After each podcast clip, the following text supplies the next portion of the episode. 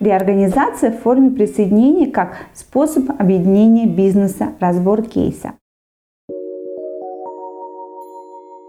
Влияние пандемии на бизнес в России последние два года оказалось достаточно сильным. Она ударила практически по всем направлениям деятельности. В эпоху коронавируса бизнес столкнулся с ограничениями, запретами. Многие предприятия закрылись, а кто-то попытался остаться на плаву и трансформировать свой бизнес под существующие реалии. Поэтому многие воспользовались реорганизацией в форме присоединения как одной из форм так называемой юридической трансформации бизнеса. В чем она заключается? С какой целью компании затевает присоединение? Разберем на примере в сегодняшнем видео. Форма реорганизации юридического лица в виде присоединения заключается в том, что к одному юридическому лицу присоединяется одно или несколько лиц, которые перестают самостоятельно существовать. Схематически данную процедуру можно представить так. О ромашка плюс О василек плюс О вита равно О вита. В результате присоединения О ромашка и О василек прекращают свою деятельность, а их права и обязанности переходят к О вита на основании универсального правоприемства.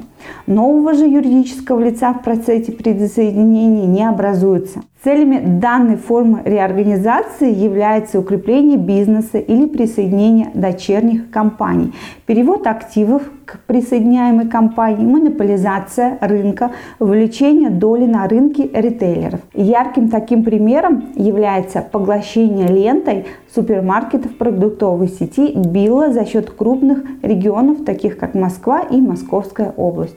Смысл, я думаю, теперь понятен. А сейчас я расскажу вам ситуацию, когда реорганизация действительно помогла нашим клиентам сохранить и приумножить свой бизнес.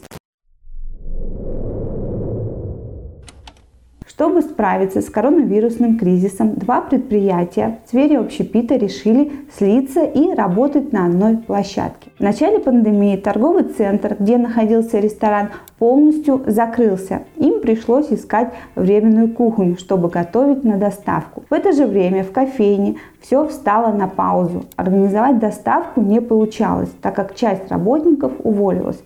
В один прекрасный день учредители решили объединиться на площадке кофейни. Под формат ресторана им, конечно же, пришлось переобустроить свою кухню, переделать вытяжку, поставить дополнительное оборудование, ну и так далее. Аренду и прочие расходы компании договорились платить пополам. Заработок от кухни отдавать ресторану от продажи кофе и напитков в бывшей кофейне. Первоначальная договоренность о разделе трат была устная, а в последующем внесена в договор о присоединении и корпоративный договор. В результате они объединили не только свои активы, но и силы. Оба остались в деле и сохранили свой бизнес. Реализация такой процедуры – это достаточно сложный и долгий процесс. Состоит из нескольких этапов и требует специальных знаний в правовой области. На первом этапе обязательно принимается решение о присоединении в котором важно предусмотреть, по какой стоимости остаточной, текущей, рыночной или иной имущество будет отражено в передаточном акте, и его примет на баланс присоединяющая организация. Порядок правоприемства имущества и обязательств, передаваемых в переходный период, после утверждения передаточного акта до завершения присоединения. Особый порядок проведения отдельных операций, например, получения или предоставления займов, финансовые вложения. Порядок формирования уставного капитала, его величину и многое другое.